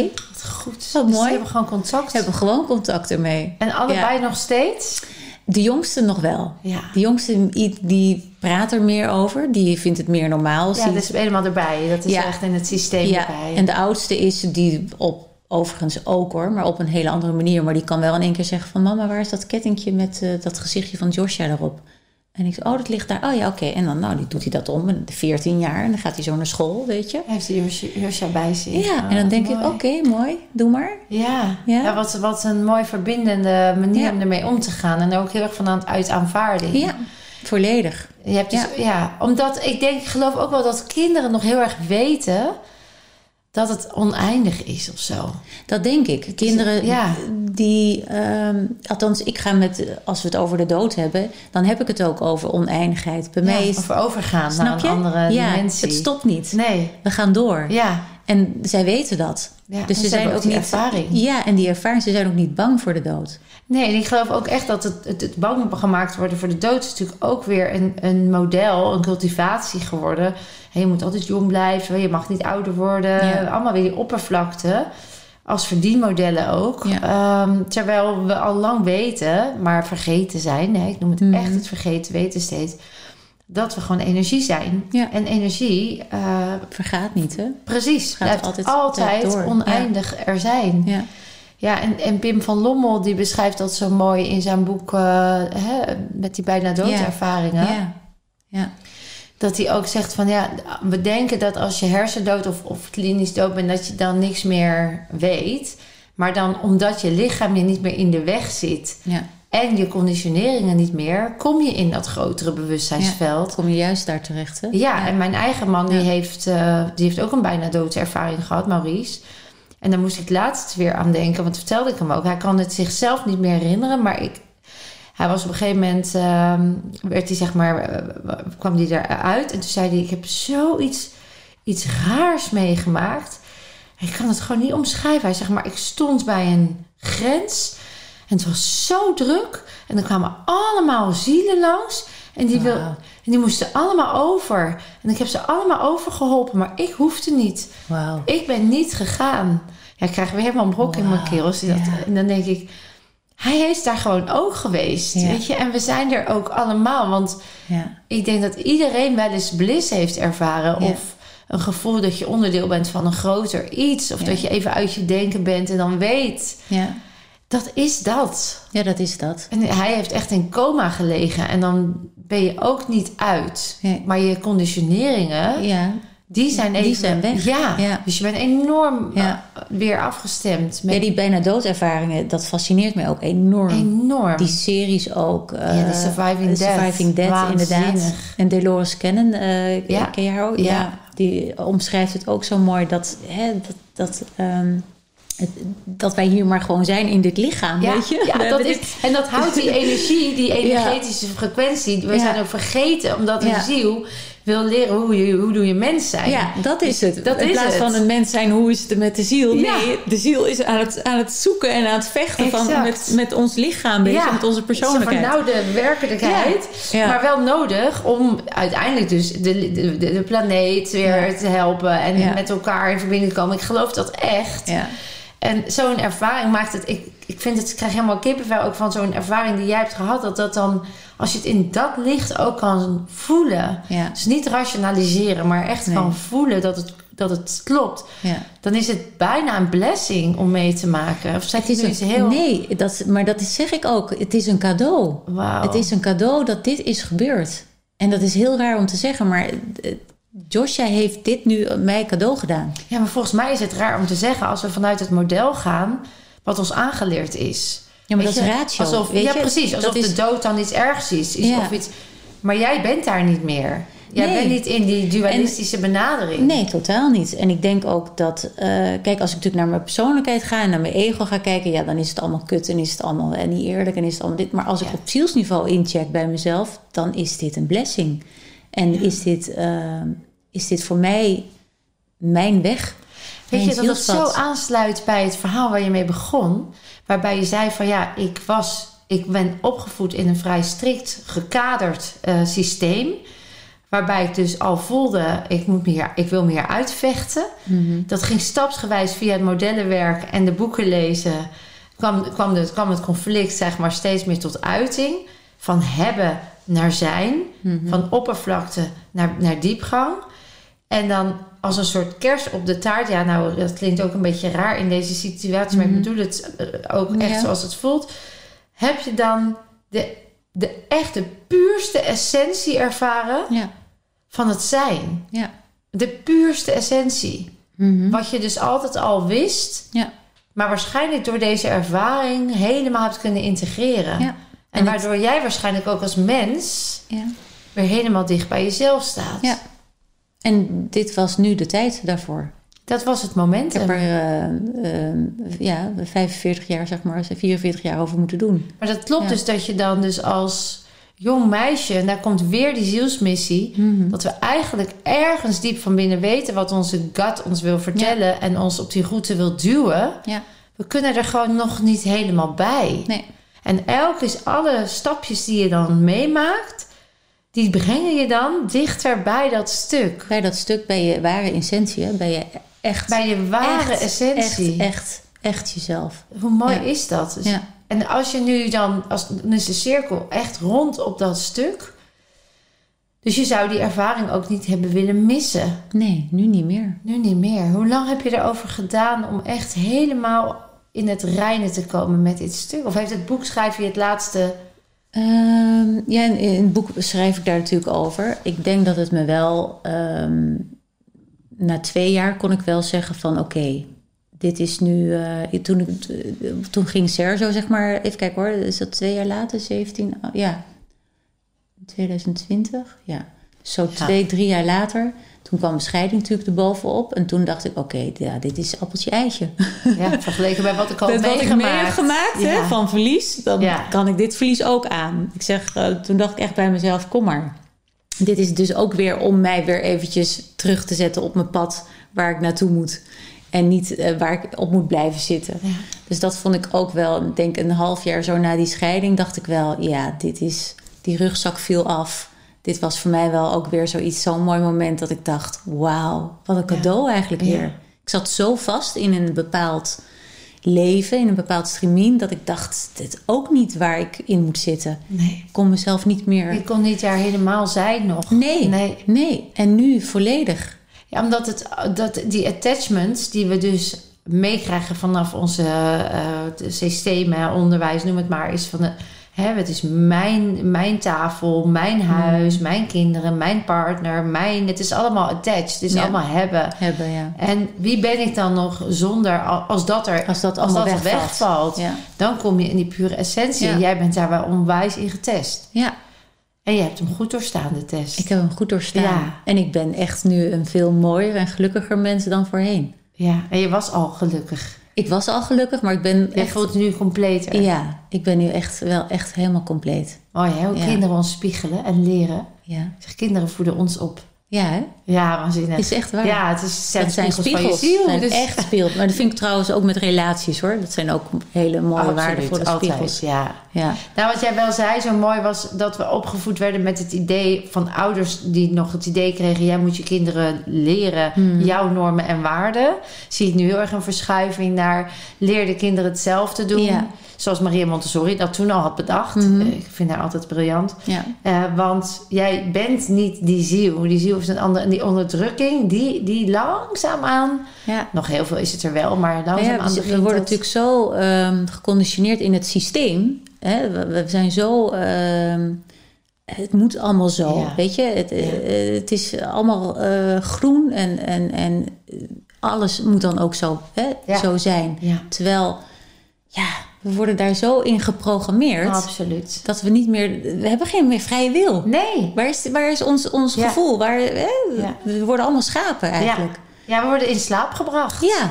Dus ik ben wel een vechter daarin. Door van wat voel jij? Ja. Wat wil je zelf? Ja. Ben je het mee eens met die geschiedenisleraar? Of denk je van daar ben ik het niet mee eens? Nou, prima. Je hoeft het niet tegen hem te zeggen, maar dat je het wel weet. Je mag het mag er ook zijn. Ja. Het mag er zijn. En ik ben echt... Ook als die leraar dan er niet mee om kan gaan. Ja. Dat wil niet zeggen dat jij het niet mag hebben. Nee, dat is ook zo. En het grappige is op school. Mijn kinderen zijn altijd zo van... Ja, kijk eens naar mijn rapport, mama. Ik heb hele goede cijfers. En dan zeg ik, goed gedaan. Leuk. Hè?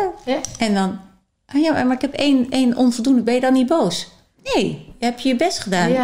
Oh, nou, je komt er wel. Ja. Het hangt niet af aan deze cijfers. Wat je op school leert is prima. Ja. Weet je ziet het als een speeltuin, maar straks begint het echte leven. Ja. Ja. En dan kijken ze me echt zo, mama, maar jij bent echt de enige moeder die niet boos wordt, weet je, om cijfers. Nee, precies. Dus zie het als een speeltuin en... Haal eruit wat je wil. Zo liet ik mijn kinderen nou topografie leren. Dan hadden ze dus onvoldoendes. En dat was dan... Ze mochten sowieso onvoldoendes halen inderdaad. Maar dan zeg je, wat moet je daar dan later mee? Weet je, een beetje waar de landen liggen en de hoofdsteden, dat is prima. Dat is belangrijk, maar voor de rest, waar de Donau en de Rijn... Dat komt vanzelf wel. Dus dat precies dat, weet je. Ja. Dat het niet is omdat we denken dat het zo hoort. Ja. Maar denk zelf even na. Wat draagt het aan bij? Wat levert het op? Dient het mij? Ja. Kom ik daardoor dichter op mijn pad wat voor mij goed voelt? Ja. Ja, mooi dat je dat al zo bewust meegeeft. Ja. Ja, dat zo, jeetje, wat een prachtig verhaal, joh. Ja. Wauw. Onwijs goed dat je dat wilt delen. Dank je wel. Dat is heel helend voor mensen die... Ik denk uiteindelijk wel dat het... want ik heb er ook heel veel aan gehad voor mensen die het ook hadden meegemaakt. Ik vond het ook altijd fijn om hun verhaal te horen. En ik voel gewoon dat ik nu een soort van...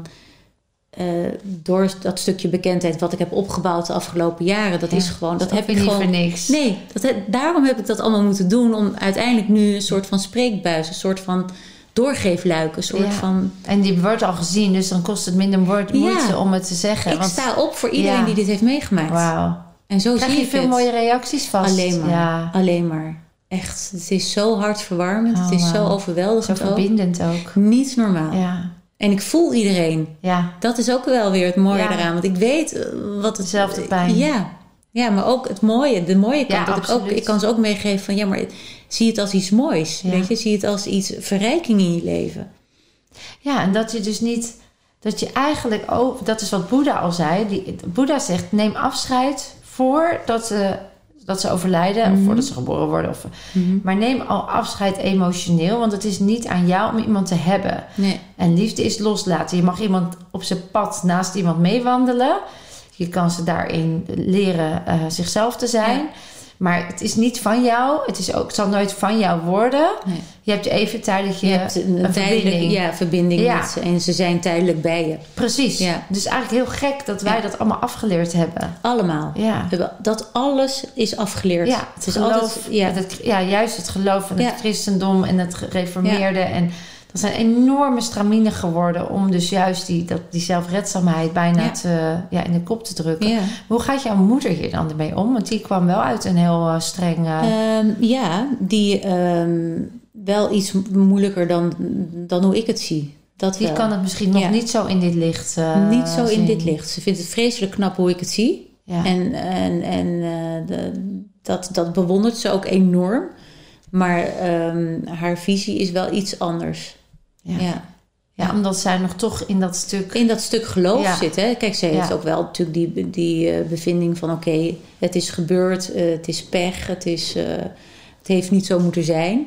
Maar zij kan het misschien... Daar heb ik het eigenlijk niet met haar over gehad... maar ik denk wel dat zij het kan zien als misschien...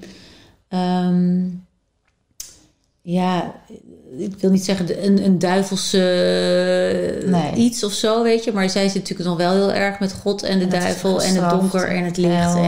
En een stukje straf misschien of een stukje... Nou, daar schrijft Maarten Oversier in zijn boek Bestaansrecht zo'n heel mooi stuk over...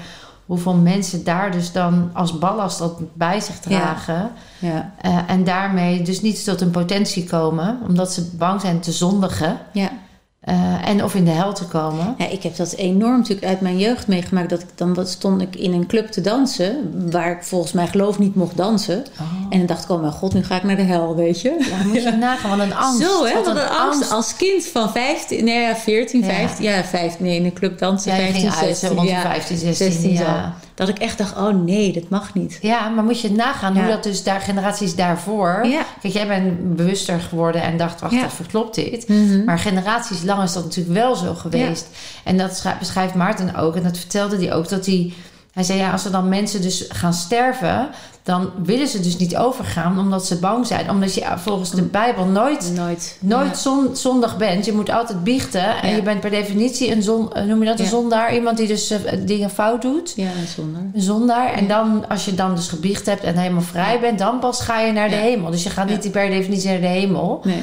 En daar schijnen dus heel veel zielen... daardoor ook dus in die verstrikking terechtkomen. En in een bepaald dingen te blijven hangen. Ja. En dan krijg je dus dat generaties daarna... die zielsverstrikkingen nog meekomen. Of karmisch. Of, en dat is echt iets wat... Ja, het werkt natuurlijk door. Hè? Dat is ook met die familieopstellingen. Precies dat. Daar voel je het ook heel sterk in. Hè? Dat je teruggaat naar je... voorouders, dat je ook echt denkt... oké, wat is daar allemaal gebeurd? Zo. Wij nemen dat allemaal mee. Ik krijg het nu mee. Dus ik ben daar ook heel erg mee aan de slag gegaan... met die familieopstelling. Omdat ik dacht, ik wil het mijn kinderen niet meegeven. Nou ja, dat is een van de redenen waarom wij in die Body and Mind Reset... systemisch al die voorouderlijnen weer op een plek zetten. Omdat het... Ja, het is zonder dat blijf je in de tijdlijn zitten. Toch? Ja. Maar je celgeheugen gaat zoveel verder in het hele veld... Ja. Ja, want jij vertelde wel nog even leuk om te vertellen... dat ik ben op jouw pad gekomen in de verwerking van jouw zoontje, hè? Ja. Ja, dat vertelde jij. Ja, dat vertelde ik net aan je. Ja, dat ik het echt superleuk vind dat ik je nu in het echt, zeg maar, echt ontmoet. Nee, maar ik heb jouw boek... ja, heel snel naar zijn overlijden gekocht. Want ik was aan het googelen op een gegeven moment. Van ik wil gewoon mijn lichaam. Ik wilde alles weer terug. Ik wilde gewoon weer mezelf zijn. En hoe reset ik mijn lichaam? Dus het was echt zo reset lichaam. En toen kwam jij naar boven. Ja, toen zag ik Vilna. Ik denk, ja, wie is nou Vilna? Ik denk, nou, ik ga eens even kijken naar een YouTube filmpje van haar. Oh, en toen zag ik jouw oefeningen doen. Ja. Met linkerhelft, rechterhelft, connectie maken. En alles weer inderdaad resetten. Ja. Toen dacht ik, nou, hier voel ik wat voor. Dit past bij mij. Dat resoneerde. En toen heb ik gelijk je boek besteld. En ja, ook heel snel in 2 dagen denk ik uitgelezen. Ja, en al jouw toepassingen toegepast. Ja, die oefeningen. En je zei ook... Ja, het werkt. Ja. Het werkt.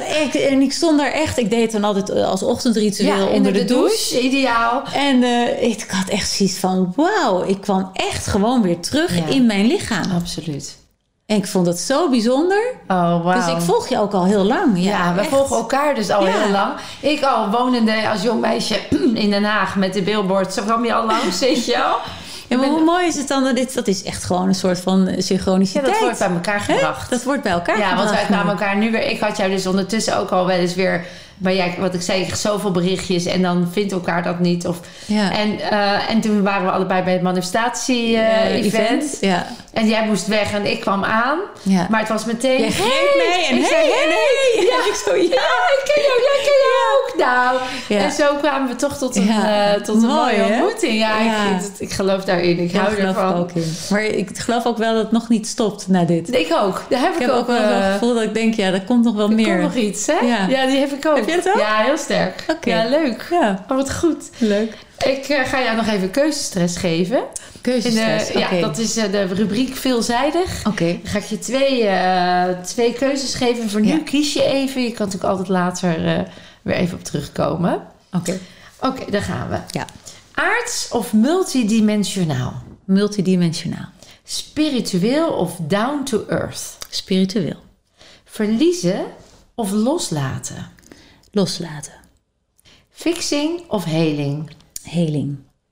Gelukkig of gezond? Gezond.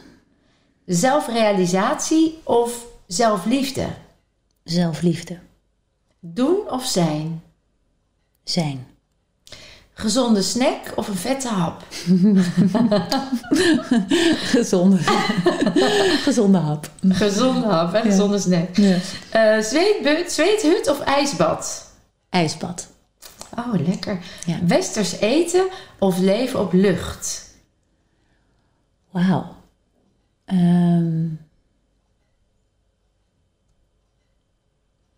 Nou, ik heb toevallig net een heel boek gelezen over leven op energie. Oh ja, prana. Prana, ja. Dat vond ik ook zeer indrukwekkend. Ja. Dat ik dacht, zou ik dat kunnen of niet? Ja. Maar goed, ik kies voor nu even om te overleven op Westerse. Ja, dan de lucht. Even voor het Westerse. Ja. Hier ken ik. Naïef of onbevangen? Ik kan wel naïef zijn, maar ik kies toch voor onbevangen. Ja. Oké. Geloven of zien?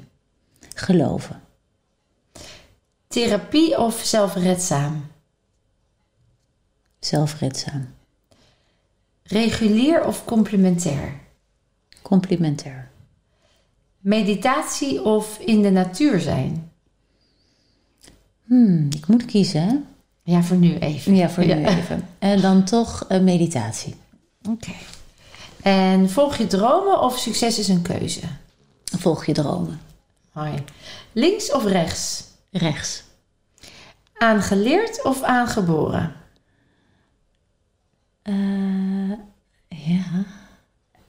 Aangeboren. Ja. Het leven is een keuze of het leven kiest jou? Het leven kiest mij. Toeval of manifestatie? Manifestatie. Ja of nee? Ja. Volle ja. Links of rechts? Je kwam op rechts uit? Ja, ik kwam op rechts uit omdat ik rechtshandig ben, maar... Ja. Het kan op allerlei manieren geassocieerd worden. Ja, precies. Links of rechts. Het hoeft helemaal niet politiek geëngageerd te zijn. Toen dacht ik later, de politiek. Maar dan hoop ik niet dat ze daarop resoneert of op dat bedoelt. Want dan is het meer links. Nee, ik bedoel dus eigenlijk niks. Maar het niks. Is waar jij, ik denk, het is open. En ik dacht rechts, Ik kwam gewoon als eerste op. En ook dat kwam inderdaad als eerste op. Ja. Zonder een referentie daaraan te koppelen. Als je energetisch bekijkt, dan is rechts de kant van de toekomst. Okay. Dan is rechts de kant van de yang, de mannelijkere energie. Ja. Dus, ja, dat heb ik ook wel. Ja. Ja. En ook de kant van de... dus echt, ja... hoe wil ik dat nou zeggen? Het is de kant van de toekomst. Iets waar je dus... Als je last hebt rechts van je lichaam... dan kan het iets zijn waar je tegenop ziet in de toekomst. Mm. Wat gerelateerd is vaak aan een ervaring met een man. Of met een teveel of een te weinig aan mannelijke energie. Als je rechts last hebt in je lichaam. Echt waar? Ja. Oh, ik heb toevallig nu links last aan mijn schouder. Aan je schouder? Zo'n frozen shoulder. Wat betekent dat dan? Ja, dus links is de vrouwelijke kant. Dus een tekort of een te weinig. Hè? Dus je schouders ergens onder willen zetten is heel mannelijk. Ja. Doe je dat misschien te veel? Of weet nog dat vechten. Je noemde ook net het woordje vechten. Ja. En is daar in je valkuil misschien dat je nog te zorgzaam, te veel verantwoordelijk voelt voor processen die misschien niet van jou zijn. Ja. En vaak is dat, als het aan je linkerschouder is, door ervaringen in het verleden. Dat je ook hebt geleerd, ik moet het wel een beetje in controle houden. Of ik moet wel mijn schouders eronder zetten. Als gewoontegedrag. Ondertussen een stukje zorgzaamheid en dienstbaarheid. Ja, en die combinatie maakt dan dat hij op slot zit. Omdat je nu eigenlijk weer toe bent aan. Want je schouder wil... is je mobiliteit, hè? Ja. Uitreiken naar iets, het leven pakken. Nou, misschien heb je wel zoveel gegeven... dat je nu weer dat mag nemen. Ja, mag nemen, ontvangen. En ik ben ook eerder een gever dan een ontvanger. Ja, en dan ga je dus lasten dragen... en te weinig even jezelf liefde geven. Ja. Terwijl dat ook nodig is. Dus die yin-kant is ook belangrijk... terwijl je gewoon yang kan doen. Ja. Je kan best wel lekker actief en van alles... Ja. Maar juist ook die contemplatie, het laten waar het hoort. Niet te veel die zachte ondergeschiktheid. Die kan ook dan funest worden. Wel zacht voor jezelf. Ja. Die nodigt je toe uit. Ja, want je kan hem nu niet meer uitreiken. Nee. Hè? Nee. En dan is het belangrijk dat je dus jezelf weer... even terugbrengt naar die zachtheid. Oh, wauw. Mooi. Ja, maar zo voel ik het ook wel. Ja. Dus het is echt een stuk, ik voel het ook als een stukje uit mijn verleden, uit mijn relatie, zeg maar. Ja. Ja, dat is altijd, en dat ik nu denk, oké, ik kom nu tot rust. Nu mag ik weer voor mezelf kiezen. Exact dat. Dat is daar het. Staat hij voor. Ja. En het weer omarmen dat jij helemaal oké bent met wie je bent en wat je doet. Ja.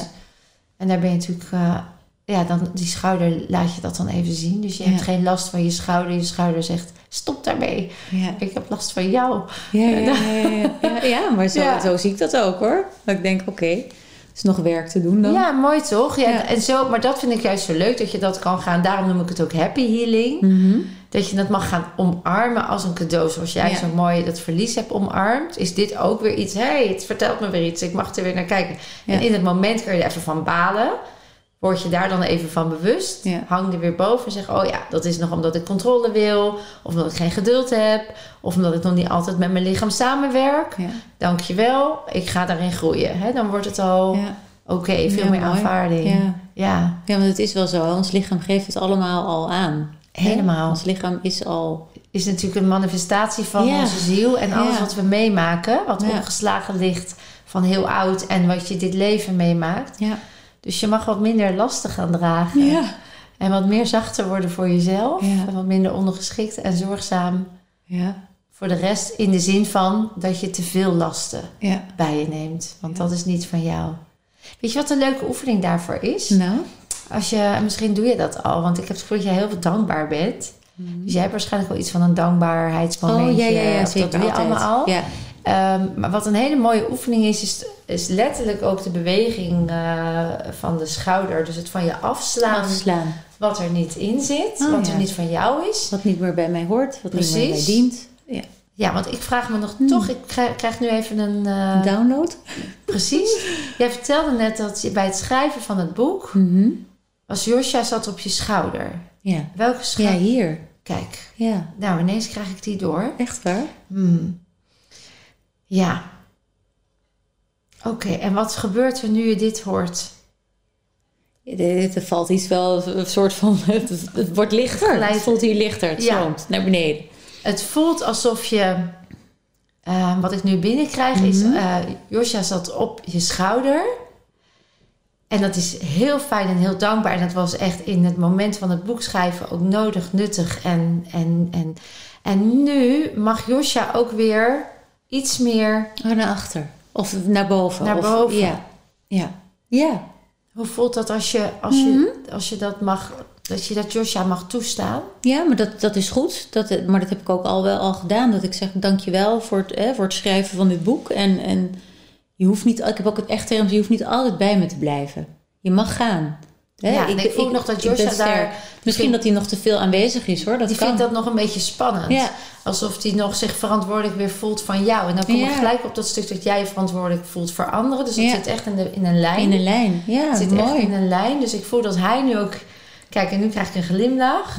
Dat hij nu ook zegt... Ja, dat was nog even wat ik mee wilde. Nog even doen. Ja. En nou mama dat gaat doen, ga ik het ook. Ja, en nu voel ik hem gaan. Heerlijk. Ja, hoe voel jij hem ook gaan? Ja, het voelt heel licht. Ja. Wauw, zo mooi dit. Ja, dus ineens kwam die... Ja, nu... Oh ja. Ja. Ja. Nou, dat was het. Ik heb bijna het gevoel alsof je weer... Wat ik ermee? Ja, het zit er nog wel, hoor. En is het al pijn? Is het anders? Nee, ik weet eigenlijk niet. Maar ik heb er gewoon al een tijdje last van. Het heet een frozen shoulder. Maar laat eens kijken. App me maar even. Ik app jou. Volgens mij is er iets in beweging. Ja. Ik voel echt... En ondertussen wat je nog kan doen als energetische oefening... Ja. Is sowieso die dagelijkse oefeningetjes waar je het al over had. En dan eindig je met zo'n gekruiste armen en voeten. Ja. En dan affirmeer je... Drie fasen altijd. Hè? Dus je zegt, nou, ik herken dat ik lasten draag. Dat ik soms nog te veel ga en te weinig contempleer. Dat ik dan ongeschikt me gedraag. Wat oké is. Want het is, dat deel van mij mag erkend. Steeds meer zie ik het zelfliefde enzovoort. Dan ga je erkennen. Dus met je ogen en weer zeg je, ik herken dat ik die lasten draag. Het is oké. Vervolgens, ik erken dat deel van mij dat het toen moest doen om mezelf te beschermen. Nu is het veilig. Ja. En dus laat ik alles. En dan alles maak je los. Lekker die beweging over je schouders. Ja. Alles los. En als je hem dan doortrekt over je armen. Dan activeer je meteen je prachtige hartmeridiaan. Dat is echt strelen over je armen. Ja. Ja. En dan breng je jezelf weer in je hart. In die zelfliefde. Ja. Dus die is wel leuk om in dit kader al erbij te doen. Ja. Ja, wat een prachtig moment even. Heel mooi. Ja, heel mooi. Nou, ja, je hebt al zoveel moois gedeeld. Heb je nog een soort one-liner waarmee we hem kunnen afsluiten... waarvan je zegt, nou, dit wil ik toch nog even meegeven... of dit heeft mij even gebracht, of... Zeg altijd, je mag ook even dan die camera pakken. Oh, oké. Take your moment. Ja. Nou, in mijn boek staat een hele mooie quote. Ja? Dat zal ik maar even erbij pakken. Heb ik hem... Kijk, van Rumi. Ja? The wound is the place where the light enters you. Ja. En dat is gewoon zo. Ja. In het donker ligt het goud. Ja. En voor heel veel mensen is dat moeilijk te bevatten. En je komt er ook eigenlijk alleen maar als je in het donker zit. Ja. Dus soms moet je het donkere juist omarmen. Ja, niet soms. Altijd. Omarm. Nou ja, gewoon per definitie. Dat is ook zo. Maar veel mensen durven daar nog niet naartoe te gaan. Ja. Maar ik zou eigenlijk zeggen, ga daar naartoe. Ja, het is leuk daaraan op aanvulling te weten... dat een emotie die daar mogelijk vast ligt wat donker voelt... Ja. Eenmaal aangekeken, 20 tot 90 seconden duurt om los te laten. Ja. Dus als je dat jezelf gunt, 1,5 minuut... Ja, mooi. Kan je van jarenlange ellende verlost zijn. Ja. Dus dat is wel heel mooi als slot. Ja. En ik zeg ook altijd, when life gives you lemons, make lemonade. Juist. Dat vind ik ook altijd zo'n positieve spreuk. Maak er maar limonade van. Ja, ik maak er wel iets van. Kom maar op, wat jij mij aanbiedt of wat dan ook. Ik maak er iets moois van. Nou, prachtige levensinstelling. Ik vond het echt een enorm dankbaar, diep, mooi gesprek. Ik ook. Echt, dank je wel. Jij bent ontzettend bedankt. Ja. Echt waar. Ik vond het heel fijn. Ik ook. Ja. En ik hoop dat jij thuis of waar je bent dit ook meeneemt als inspiratie en inhaling. Ik weet zeker dat het je in beweging heeft gezet naar iets mooiers. En dank je wel weer. Je weet het, je kunt meer dan je denkt en je bent zelfhelende kracht. Dank je. Dankjewel. Mooi, dankjewel. Ja.